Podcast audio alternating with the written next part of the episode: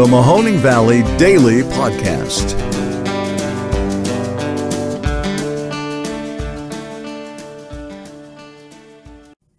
Hello, everybody, and welcome to another episode of the Mahoning Valley Daily Podcast.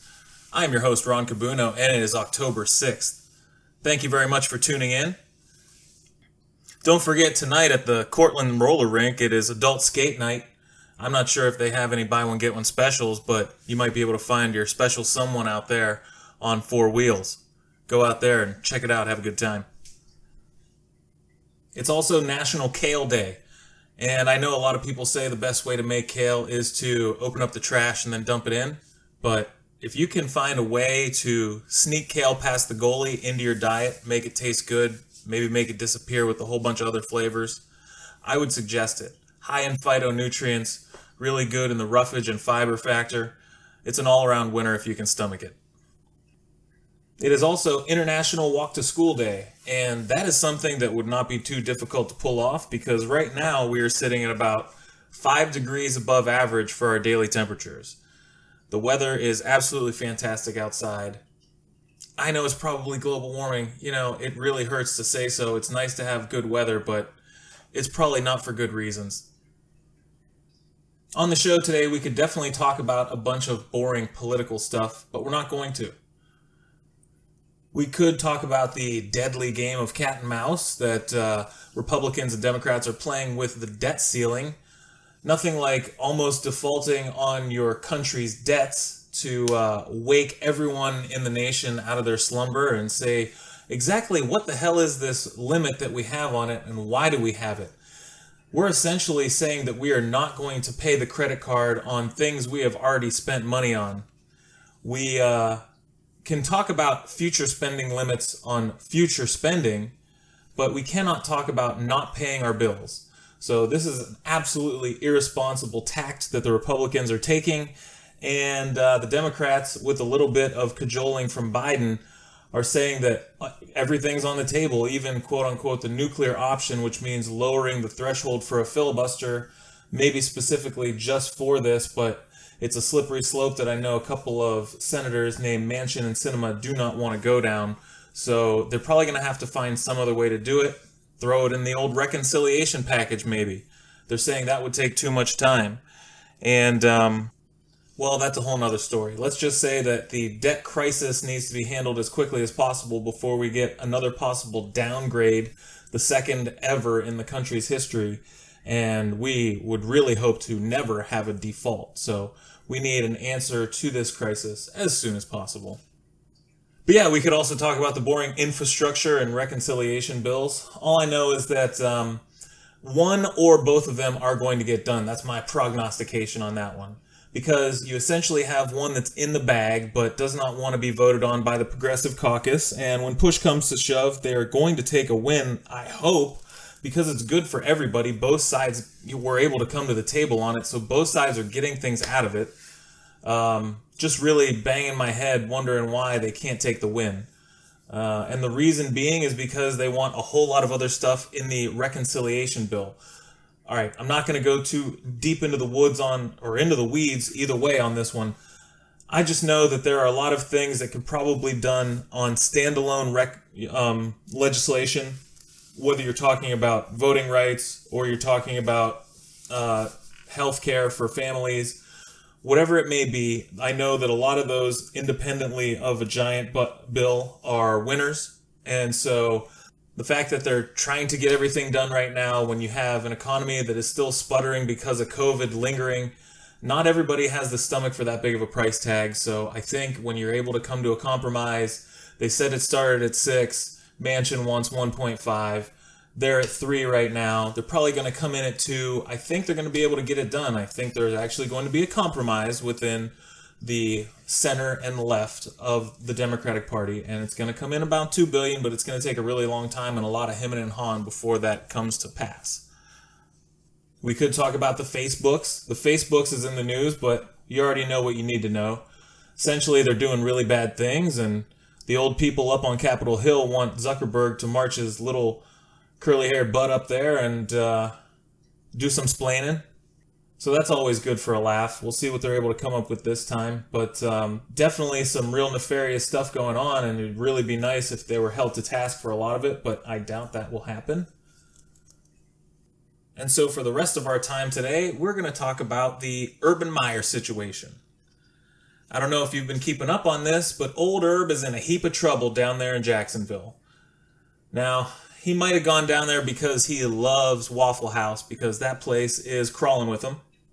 But the reality is, is he went down there because he was hitching his wagon to the shooting star that is and possibly was Trevor, Trevor Lawrence, the number one pick and has been number one pick coming out of Clemson for the past four years. So he finally decides to go pro, and Urban is ready and waiting right there for him. This is Urban's first chance in the pros, and he really doesn't know too much about losing. Every place that he's gone before in the college ranks, he has turned around from worst to first or from wherever they were at to the top of the heap in very short order. So he was pretty sure that he was going to be able to make his stamp on this organization right from day one. Well, he did, and he did it with a couple controversial measures that uh, probably didn't win the locker room over.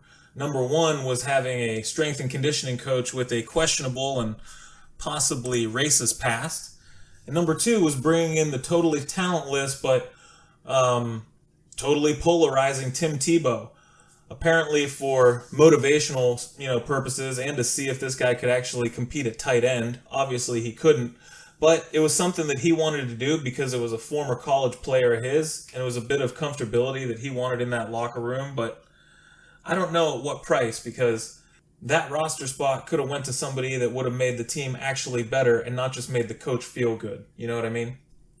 But anyways, I digress. The Jaguars have started off their season 0 4, and this apparently is not sitting well with the old ball coach. Now listen, every coach who, who's worth his salt is pretty cutthroat, but a lot of them can do it with a smile on their face. If you look at, you know, the walrus Andy Reid, he's even more jovial. But I'm talking about people like Pete Carroll in Seattle, or even Ed Orgeron in the college ranks. Heck, even the stuffiest of them all, Jim Tressel. You know that that man loves screaming and yelling at people to make sure they get stuff done right. But he's also seemingly a good human and a compassionate one at that. Same thing with Nick Saban, I hate to say it there have been many moments where I've seen him in interviews or just talking to players on the sideline after he has totally reamed them out, where he's playing the father figure big time and, and really giving them a shoulder to lean on. But old Urban, man, I don't know. He's always struck me as a real icy dude. And so maybe to me it doesn't come as a, you know as that much of a surprise as I would see him wallowing at his own bar and restaurant after his fourth consecutive loss to open up his first professional season. So the story is essentially that video has leaked out that some very, very young woman was grinding up on him at the bar that he owns in Columbus. He was there, of course, just soaking in the fourth loss that he took in Cincinnati right down the road a couple hours prior. Should he have probably been on the flight back to Jacksonville or wherever the team was going that he coaches with the team? Yeah, I would say so. But even if he wanted to stay back and be at his own establishment for whatever reason, should he have probably not been completely tanked as he seemed to have been? Also, yeah, probably. But then for me, the icing on the cake is the apology.